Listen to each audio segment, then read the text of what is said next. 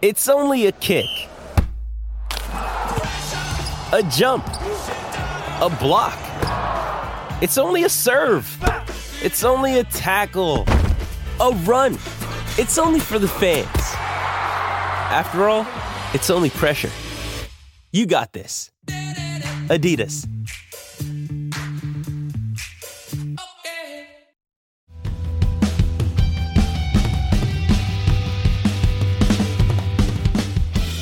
Hello and welcome to the Manchester United podcast. My name is Steven Railston and I'm joined by my colleagues today, Rich Fay and Dan Murphy. Rich, how are you? Yeah, I'm not not bad, thank you very much. I survived Elland Road, so I'm lived to tell the tale. And yeah, United got three valuable points as they go in search of fourth place this season. How the how the expectations have fallen, really. Enthralling, and you survived the Lorry Inferno by the sounds of things on your way across to Elland Road, but that's a story for another day, isn't it? Um, and Dan Murphy, how are you?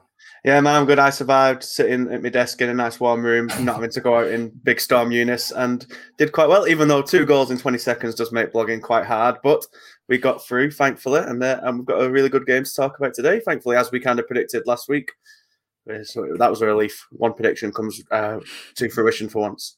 I can imagine your fingers went overdrive as those two goals flew in in that yes On in that fire. one minute. So nice work from Dan there. Um, Rich, we'll start off with the goal then. Harry Maguire. It was always going to be a massive test for him coming into the team. Obviously at Leeds, Sheffield uh, lad, Elland Road, massively hostile atmosphere.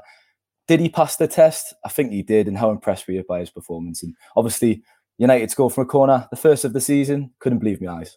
Yeah, no, I think it was it 140 corners. That was the they finally got one in the back of the net. I think I think they've had the fifth amount of corners out of any team in the Premier League this season, United, and they've scored now from the first one out of that. And yeah, I mean, you talk about Harry Maguire. He was the story headed into the game, really, and whether you like it or not, that's a captain's goal. That's what they do. They stand up and be counted at, at the key moments, and you know Harry Maguire meant so much to him there, and he, he absolutely loved it. And I think overall he, he was quite good at the back. And you know, United did concede two goals. They were shell shocked. They were on the ropes. And you know, I think the problem this week was they went too far the other way. It was the fact that they did score twice before half time. They were so complacent at the break. They thought the game had, had been won because they went in and thinking, well, at least we have got a two goal lead now. So there's no way we can let it slip.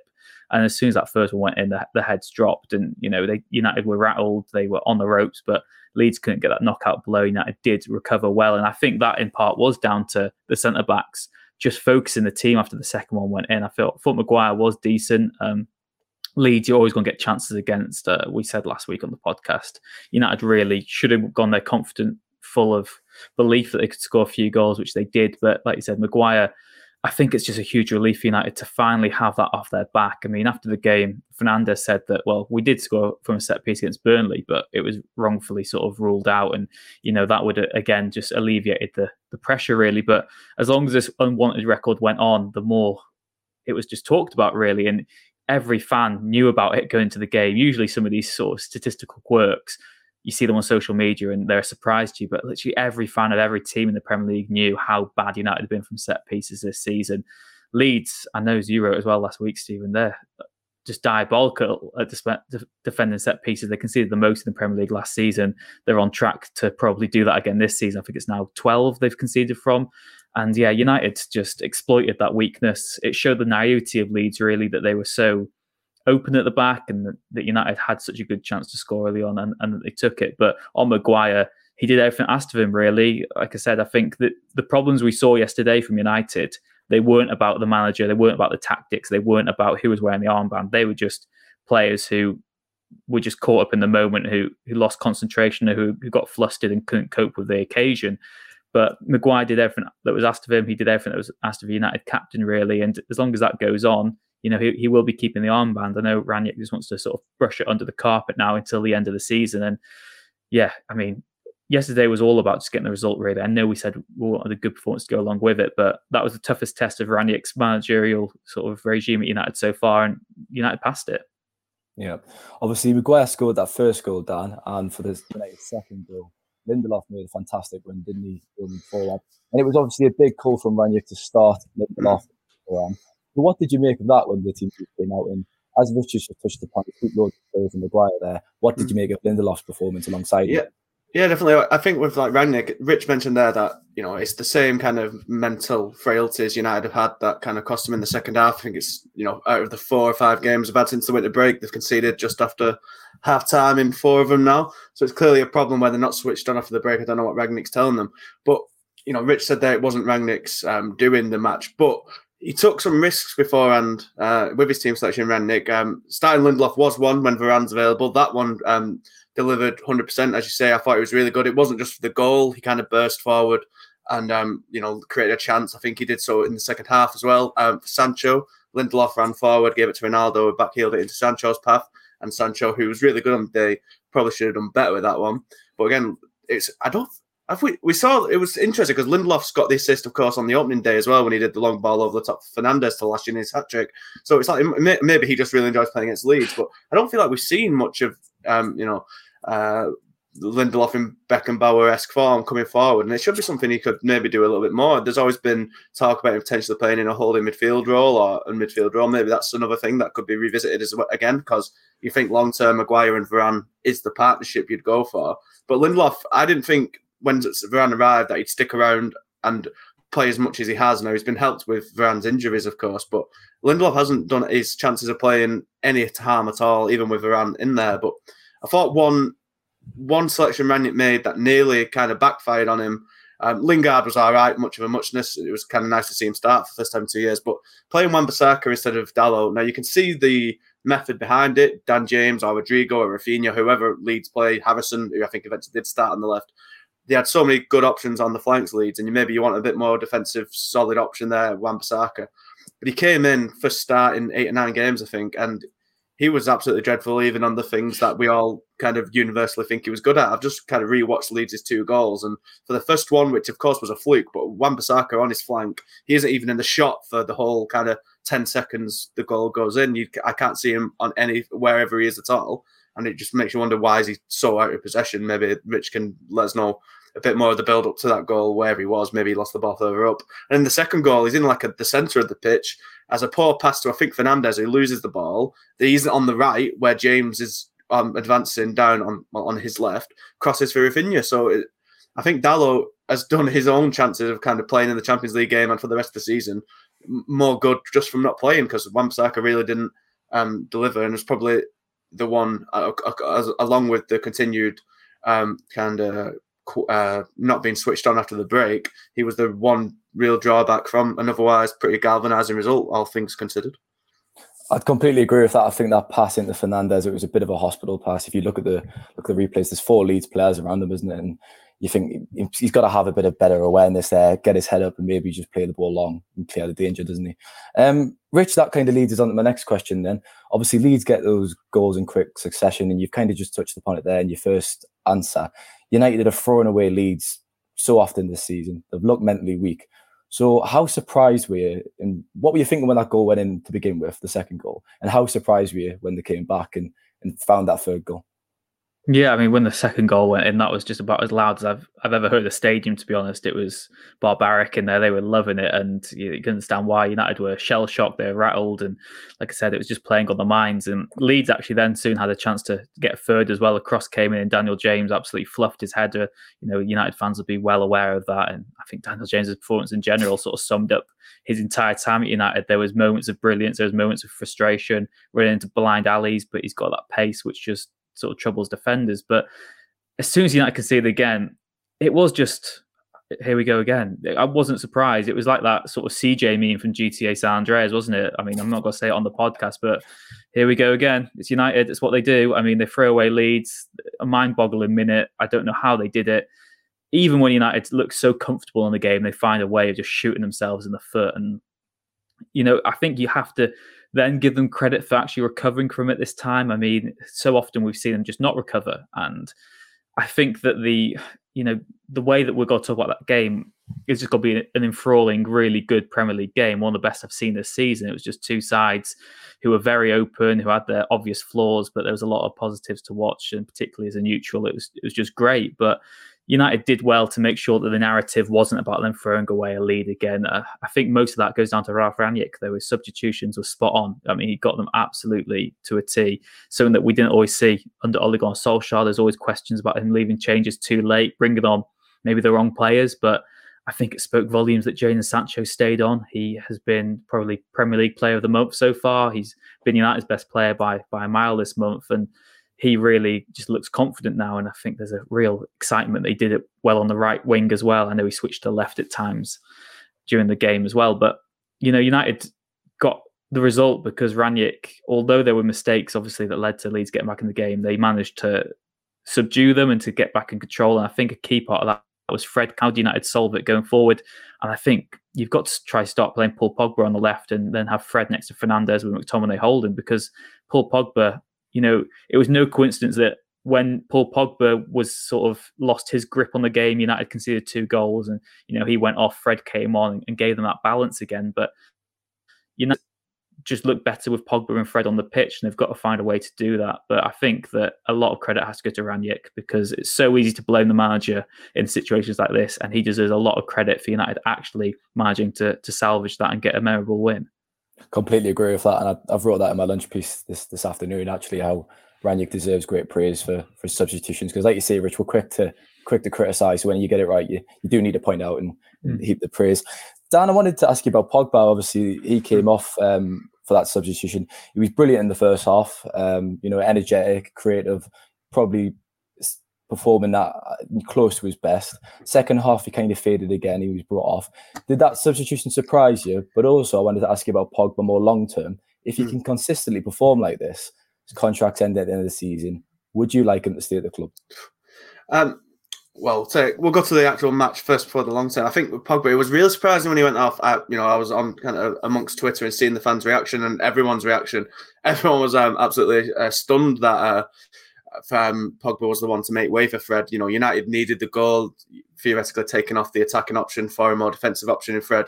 Usually doesn't work, but it only took three minutes for Fred to kind of um, shut all those doubters up. Um, I'm sure uh, one of our colleagues was in the midst of writing a reaction to people fuming about um, Fred's introduction for Pogba, and um, that soon changed. Um, and you know, Rangnick deserves a lot of credit because he saw, uh, which I don't think anyone else did, and saw that he needed perhaps a bit more control, a bit more, more presence in the middle of the park to kind of wrestle the game back into United's favour and quieten that crowd again, which obviously they had done so well to do in the first half. Um, and then it absolutely exploded within seven minutes or whatever it was in the, the second. Um, and I say Pogba, as you say, he was really well in the first half. I think the chance he made for Ronaldo, which he should have absolutely buried. You know, more questions on Ronaldo's finishing, as we talked about last um, last week. Uh, maybe it was a bit harsh. It was a bit dragged behind him, but the way he kind of gathered the ball on the left, went round Forshaw with absolute ease, and put the ball on a plate, it was excellent. And he was pulling the strings for United in that first um, first forty five minutes, and everything United were doing that was positive was going through either him or Sancho, and usually them both working in tandem. So it is, I say, it's interesting that United then suddenly got it back when Pogba kind of went off. If he can play like that, I think as what Rich said, maybe him playing on the left is maybe the way to go because United clearly need that bit more of a solid foundation in midfield with Fred. And you know, we're going around in circles with this debate as we always do with Fred and McTominay. We know they need Rice or someone along those lines in the summer to um, kind of bring that midfield forward a bit. It's been the same as it's been the exact same for the last four or five years now. Pogba I think I agree with Rich. He needs to play in a bit more of an advanced position, but you can't do that without moving Sancho.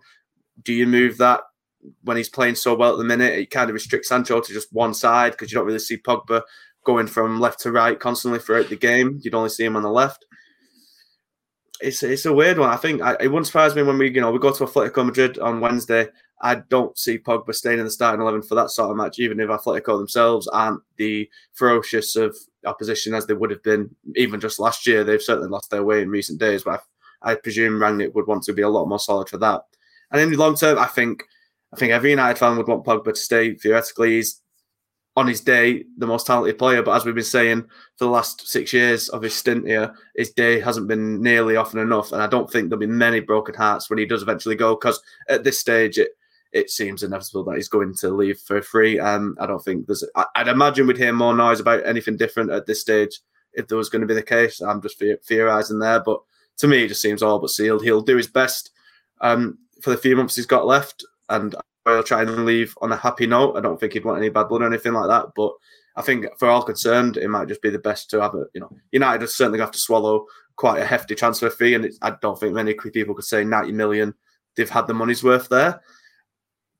You know, especially in terms of uh, silverware he's won but he'll go in the summer, I'd imagine, and it's probably best for everyone to have a change because United then can reinvest that wages they'll save, etc. Change that midfield up and don't have to force a player into the team who is obviously so good, but is he as effective as Fernandes in that attacking midfield role? Is he as uh, um, you know fast and gets to the byline enough for what any manager would want for a winger? He's never been disciplined or defensive enough to be in a holding role. So despite all his talents, he's never been able to fit in that side. It's been the same old debate for the last six years: what how to fit Pogba to get the best out of him, etc., etc. I think the best for everyone is that he does move on. He'll get a nice move to Real Madrid, probably, maybe PSG, maybe even back to Juventus. Who knows? But I think I'd be I'd be absolutely stunned if he did stay beyond next summer. Pogba's quite the enigma, and you've just summed it up quite well there, Dan. So well done. It's, it's not easy to do. Sticking with individual performances, Rich, I wanted you kind of just touched upon it. Sancho, fantastic at Dortmund, quick feet, little interplay in passes, goals, assists. We're starting to see that player now, aren't we, in recent weeks? And Rangnick really seems to be getting the best out of him. So how impressed were with you with Sancho again? Because like I say, he got two assists, and he, like I say, he's getting back to his best, isn't he? Yeah, and he should have had three assists as well because he set up Elanga for that one on one that he that you know that he's spurred as well. So I think Sancho's been involved in four goals directly in the last five games, and even when he wasn't directly involved in them, he was still orchestrating the attacks. He's looking really good in the final third. You know, his dribbling's been great. He just craves the ball. He loves having it. He nurtures it. He always wants to as well take that risk if it benefits the greater good of the team. And it's just mad, isn't it, that he was Gunnar Solskjaer's top transfer target, but Solskjaer had no idea how to actually use him or what he's going to do with him when he arrived. And Ralf Rangnick, who, who wanted to sign him for, for Leipzig, adores him as well. So he's got another long term admirer there who who is catering for him and almost building the team around him now because Sancho probably is the first name on the team sheet on re, on recent form. Like Dan said there, the issue is the Pogba because you either play Sancho on the left, which I think he is at his best, or you play him on the right, where you can't really swap him around too much, which I know Rangnick does like to do. So you need to have someone else on the on the left who can then go to the right during the match on the fly. But yeah, he, he looks great, and he looks so full of confidence. And I think part of the problem with Jadon Sancho is that he just he wasn't sort of seen as a an arrival from a foreign league because he's English, and lots of fans just expected him to adapt straight away. But he'd never played professional football in England. You know, he went to Germany. That's where he had his breakthrough. And if you were signing someone else from the Bundesliga, you think of Werner, you think of Havertz at, at Chelsea. They both needed time to settle. And Pulisic you know, as well. Exactly. And these players maybe have been given different degrees of that. I know Havertz sort of redeemed himself with the Champions League goal and the Club World Cup goal as well. But Sancho deserves to to be compared maybe with them rather than with other players who have arrived um, from other English teams. And you know, seventy three million pound is still an enor- enormous price tag as well. But he's almost not had that held against him because a year earlier it was one hundred eight million. So that thirty five million pound decrease has made it look like a, a better bit of business than it is. And you know, it's still an enormous amount of pressure. And I think another thing as well is just Sancho is dealing with the pressure so well at the moment. I mean, the Leeds fans as you'd expect, we're seeing Sancho and Rashford let their country down because they missed penalties at the European Championship final last year. But Sancho's not letting United down. He's doing his talking on the pitch. The, the the setup for the second goal is is brilliant, and for the third one as well. He just waits and waits and waits, and he's playing like he's on the school ground. You know, he's toying with these defenders, and when he's confident, he does look like he can be one of the, the best players in the Premier League, really, because he just plays at his own pace. He's got such good close control. He takes the the game to the opponents. He's terrorizing defenders, and yeah, he's been a real revelation. And he's best, been the best player since Rangnick took over. And you know, United's attack going forward. We said when they signed, you know, that's a player who could be a United winger for the next ten years. He's still only twenty one. He's twenty two next month, but he's got so much time ahead of him. And the fact he's playing so well now just bodes so well for the future. And yeah, we said last summer, didn't we, that United signed a new number seven, Cristiano Ronaldo, but Jadon Sancho just looks like he's ready to inherit that number seven shirt in, in maybe a year's time, or maybe even the summer if Ronaldo were to leave. But again, that comes full circle. If United are to finish in the Champions League spots this season, you know that Jadon Sancho's form will be a big part of deciding that because he has just added an extra element to United's attack and he's alleviated some of the pressure that's on Bruno Fernandes as well because the last couple of seasons, it's been like if Fernandes doesn't perform well, United have nothing else in, in, the attacking third, really. But Sancho is just that wild card, always looks like he can do something as well. And I guess the real test now is just for him to to maintain that. I think it's his calmness on the ball that really impresses me, as you've just touched upon. But that comes with confidence, doesn't it? And as he's grown in confidence in recent weeks, when he's in that final third, he's taking an extra moment or picking out the right pass or making the right decision. Dan, if Sancho is a, a certain starter on that left, which he is at that mm. moment, which there's a, a, degree of irony, isn't it? Because we've spent the whole summer saying United need a right winger. You know, they need to fix that position. Sancho comes in and, and now he's playing on the left. Mm. Where does that leave Rashford and Elanga, do you think? And how do you see that kind of battle developing oh. in the coming weeks and months? Well, that's definitely interesting. Um, I'd like to kind of echo what Rich said. I think Sancho has been excellent um, since the return to the winter break. Um, as, as he touched on, the adaptation from players have struggled from going to the Bundesliga to the Premier League, especially kind of attackers, as we've seen. on Chelsea's Legion, they've spent like 200 million on forwards from the Bundesliga. I don't think any of apart from Havertz, obviously got his Champions League winning goals, Rich said, but none of them have consistently delivered as what you know delivered the form they were signed on the back of. And it's a it's a tough um, adaptation to do because the the Bundesliga is such um, every team pretty much plays the same way, high press, loads of space in behind. And when you're playing for the, one of the better teams in that league, Dortmund or your Leipzigs or your Leverkusens, you get a lot of space in behind to uh, exploit. And I think we said um, on last week's podcast, if Sancho can't um, kind of really announce his arrival against Leeds, the team that is probably the most plays the way he's most used to and most suited to, then there might be a bit of a problem. But he absolutely, you know, he didn't manage to get on the score sheet when perhaps he should have, but he absolutely delivered that test. A man of the match performance, um, two assists, I should say, should have been three. Played really well, was involved in all of the good United stuff in the first half as well as the second. And I, his delays, especially that um, Elanga one late on, um, the way he kind of pauses and waits and waits before making the pass. It's exactly like he scored that Chelsea goal a few months ago when he waited, held, wait for the keeper to make his move before slotting. And that kind of composure, that's the sort of stuff that you can't really teach. And he, he has that. It's just getting used, which he's starting to do now, getting used to the more physical, the more physical nature of the Premier League, the less space you have, and then trying to get behind defenses that are a lot more deep and that'll leave you a lot less space. And that will come. It just takes time. And I'm no doubt that Sancho will get even better than what he is now. And I say his left wing. It's, it's, it's funny because I say we thought he was bought to be the right winger with Rashford on the left. That hasn't really come to fruition as he's kind of done so well on the left with swapping.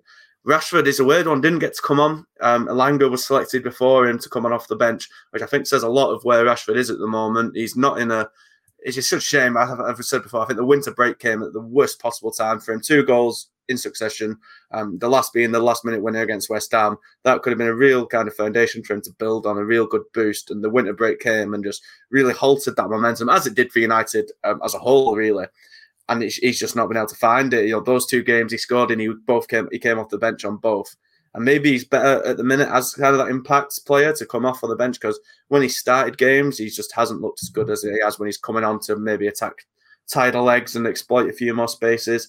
I think Lingard came on, as we said, Lingard started his first match for two years. I thought he was tidy, but not really effective. Didn't really didn't really take that chance he'd been given with both hands, as you'd like to think. You know, he doesn't necessarily have to score, but he'd like to think he'd show himself a bit more, especially against that sort of defence. And he just didn't really quite deliver. Tidy on the ball, don't get me wrong, but not exactly um thrilling or anything.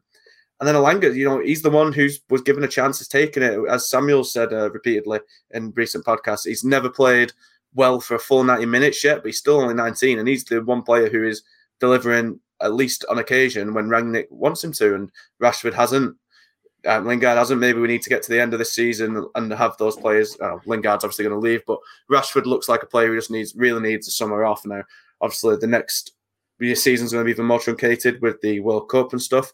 But I think if we get to the end of the season intact, and Lingard, uh, Rashford is a player who really needs some time to rest, I think, recuperate. He's had a shoulder surgery this season, missed the start of the year, hardly had a summer off because of the Euros.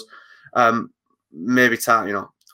I still believe there's there's a really good player in Rashford there. We've seen how good he can be. Still only 23 himself. I think there's no danger of him not delivering on all that promise, but he definitely needs to maybe have a kind of retreat, have, have, a look at himself, reassess where he is, what he's doing, and come back stronger. Because there's no there's no doubt in my mind that he's uh, got all the qualities to really go on and develop, but he needs to kind of maybe settle on an outright position where he's going to play and get better at you know the bits of his game where he has kind of fallen short recently because we all you know we all love him. We all um, know he's a good player. He's just hitting that kind of slump in confidence at the minute more than anything. I think he just doesn't look himself on the pitch. I don't think currently.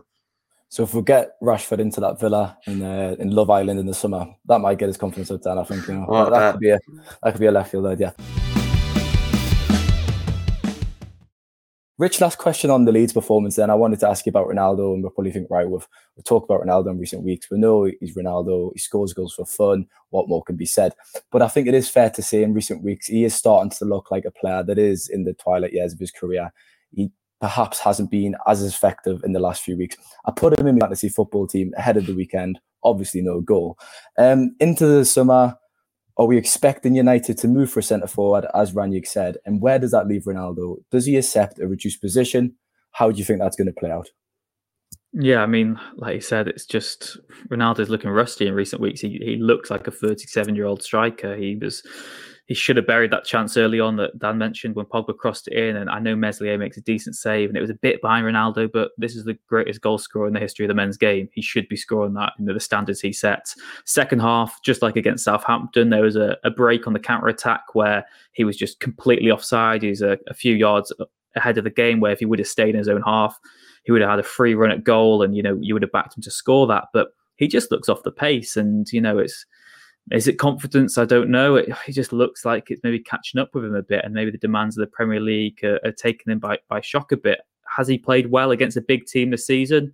No. Even in the Champions League, he's had some big moments, but they're not elite teams. I know that you can give them some respect, etc., but they're not elite teams. Atletico this week, not an elite team anymore, but that's a type of game where Ronaldo stands up to be counted, doesn't he? I mean, a return to Madrid against the, the old enemy, the team he seems to always score against, the team where he's won so many Champions League medals against as well. So, you know, that adds an extra element and, and spice to it. But in terms of his own future, I think everyone expects him to leave if United don't get the Champions League this season. I mean, has he ever had a season where he's not been playing in, in the Champions League? You know, really since he broke through at United, he's he's never, from what I can remember, played in the Europa League or the, definitely not the Conference League. You know, this is a player who still thinks he is a player can contend for the Ballon d'Or. He he did not come back to United to to be playing in these lesser European competitions. And he said himself, I've got unfinished business here. He did not mean Thursday night football. It's just not what he stands for, really. And there'd be more argument for him to go over to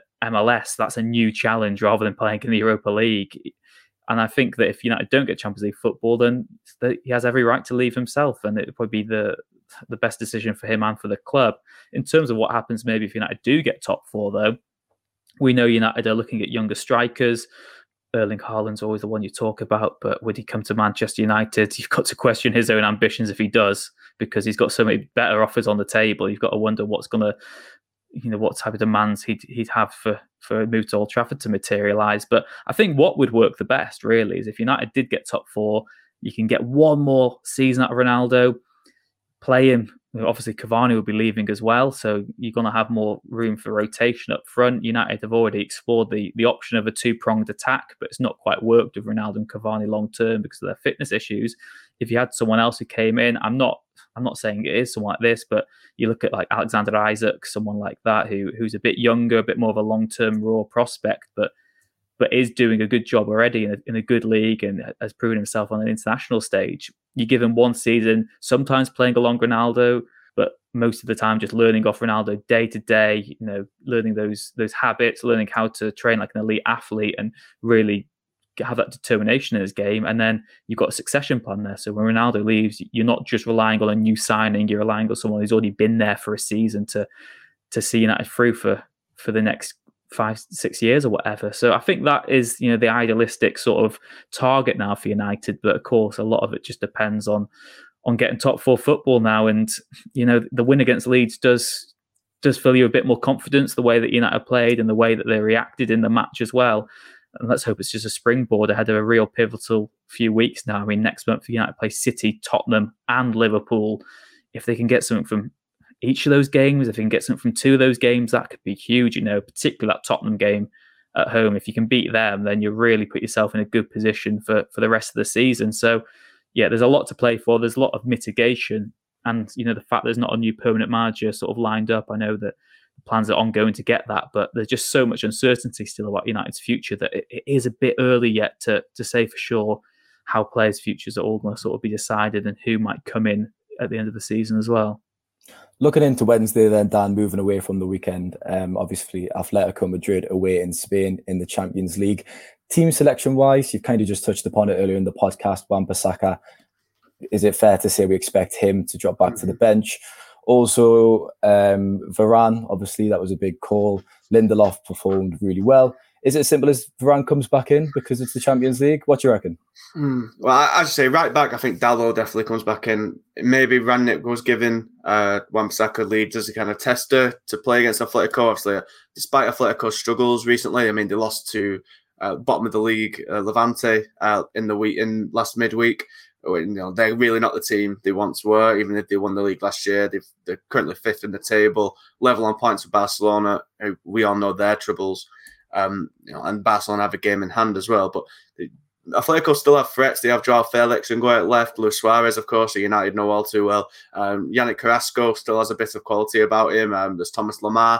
There's a few, you know, uh, Griezmann, of course, you can forget he went back there as well, and Angel Correa. So there is plenty of threats in that Atletico team, even though we know how they're going to play at more, you know, solid banks of four. So I'd, I'd expect Rangnick to still be cautious. I say, I think he went with Wan-Bissaka to see if he was good enough to play against Atletico, but when he was ripped apart fairly regularly by Daniel James, who, you know, much respect to a talented player, but you know, he's he left. He, United sold him for a reason. That's because he wasn't good enough to be at United, and he, you know, regularly went past uh, Wan-Bissaka as if he wasn't there. And in some cases, he wasn't there. So I really don't think we'll be seeing Wan-Bissaka play any more games out of any great importance unless Dalot succumbs to an injury. So I expect Dalot to come in. Centre back one is a really interesting one. It wouldn't surprise me if Lindelof actually keeps his place. Mm.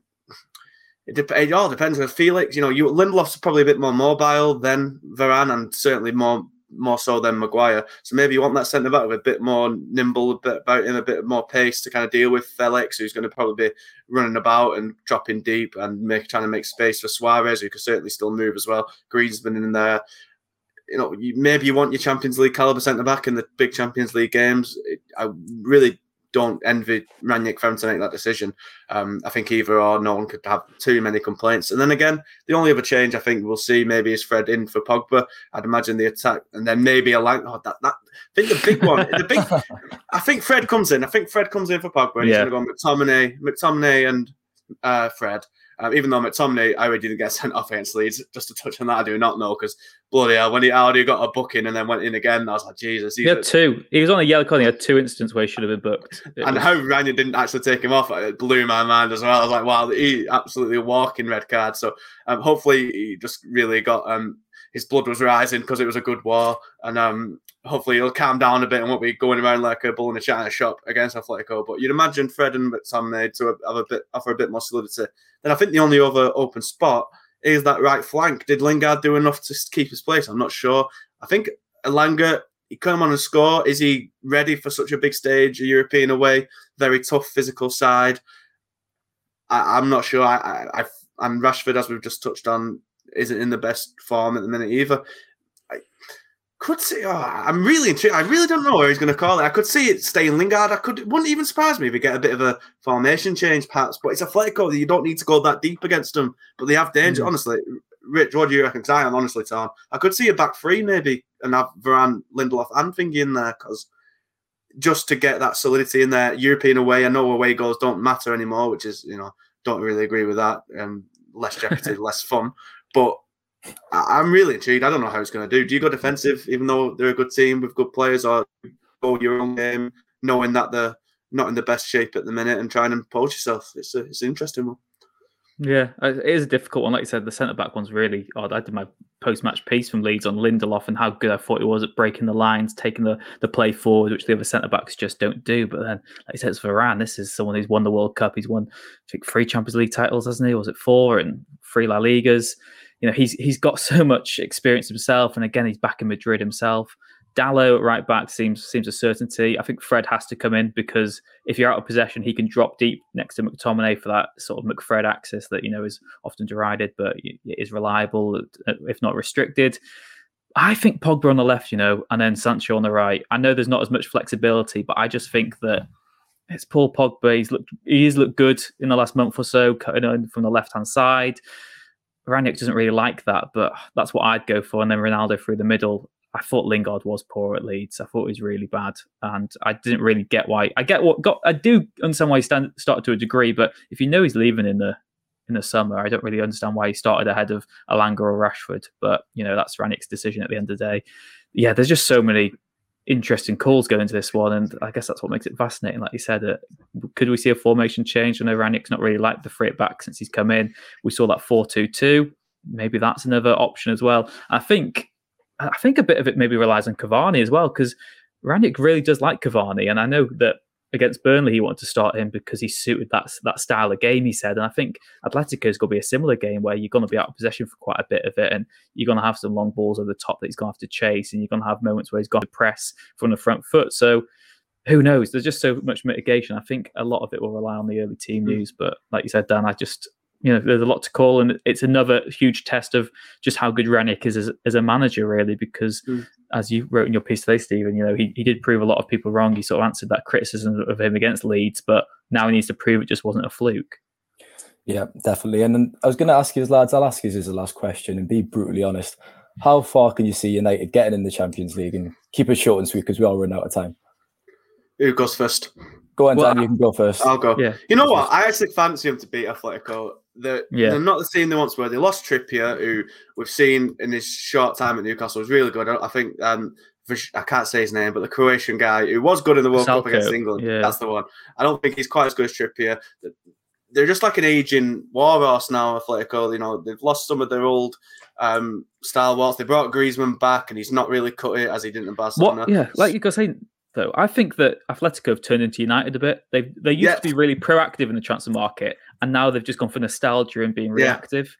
Yeah, and I just the, I think they've got too too much short short term sort of. Goals. If you think of Atletico for years, they had the best striker in the world. That maybe he wasn't the best striker when they had them, but he went on to be. So you had Forlan, who obviously was really good, but then failed. Aguero, they went on. Um, who did they replace? Torres, obviously Torres, Aguero. They had like one of the the up and coming best Costa. striker for years. Diego yeah. Costa, Falcao for literally for years, nearly a decade. They had like the up and coming best striker. David. Villa, Guy Clark, Villa. say producer, yeah, and goalkeepers all done because they had Courtois, yeah, Oblak, De Gea, yeah, De Gea, and and exactly. So they used to be so on the I said on the cutting edge Koke and um, I know he's not done as done as well at Chelsea, but Saul Niguez, they were bringing the best players coming through in Spain and around South America and elsewhere in Europe, and they just you look at that team now and you just, they just don't have that kind of youthful exuberance anymore. They got Carrasco back, not done anything after he'd been in China. They've um, brought in, you know, they brought Griezmann back who hasn't done it. Um, Gimenez, I'm looking at their team now, and Gimenez is probably the last good young player they brought through who's really good. And that's it. Like they got Kondogbia. Like they're not getting. Atletico isn't the team you're going to now and finding like your unknowns who are going to be the next big stars anymore. Maybe that's kind of a virtue of becoming in the elite bracket and having to compete with bigger players, and they've kind of lost the way a little bit. So yeah, I do think you're right there. I do fancy United to beat them because I think Simeone should have then left on top in the summer after winning the league. Now it just feeling feel like diminished returns. And it's sad for such a brilliant uh, what a brilliant legacy he's going to leave there eventually. It'd be a shame for it to end on such a sour note. But I do, I quite fancy United to, um, if not if not away, I do quite fancy to, to get a result at home. And Rich, I'm judging by uh, our Atletico slander. Obviously, you might get a few hooligans, Atletico hooligans coming after you two on Twitter, but I'm presuming you agree with Dan.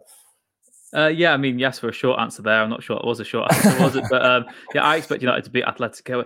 I've got, I mean, I'm not going to talk about superstitions, whatever, but I do expect United to. I've, I've got a feeling United will get a maybe City in the in the quarterfinals or something. I can just, I've just got a feeling this year. I'm not sure why, but I wouldn't be surprised when we saw what uh, Chelsea did under interim, interim manager Di Matteo, didn't they? They won it all. United are, are more suited to cup competitions at the moment. I'm not going to come out here and say they're going to win it, but I, I think they could even be dark horses for the semi-finals. You know, I mean, it depends on the draw, how it all opens up, etc. But I expect United to beat Atletico, and I do think that you know if they can't beat an Atletico team who aren't that aren't really that good at the moment, then it is a real sign of just mm. how bad they are. Because this is a United team who are meant to be challenging for the for the Premier League this season, and we're meant to be going far in the Champions League as well. So I'm back in United in the court uh, to get to the quarters, and then, like I said, it depends on the draw from there on in.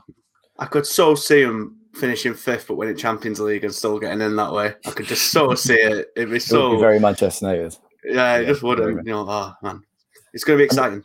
I'm usually very enthusiastic and, and, optimistic, and I can see them beating Atletico, but I've probably put a dampener on it and, and say I can't see them getting much further than that after. so I'll, I'll end on a negative note, in my opinion. um, thanks, lads. Thanks for your time. It's been a pleasure. Thank you, Rich. No, thank you very much. And thank you, Dan. No bother, sir. Um, and thanks for listeners as usual. Hope you enjoyed and take care. Thank you.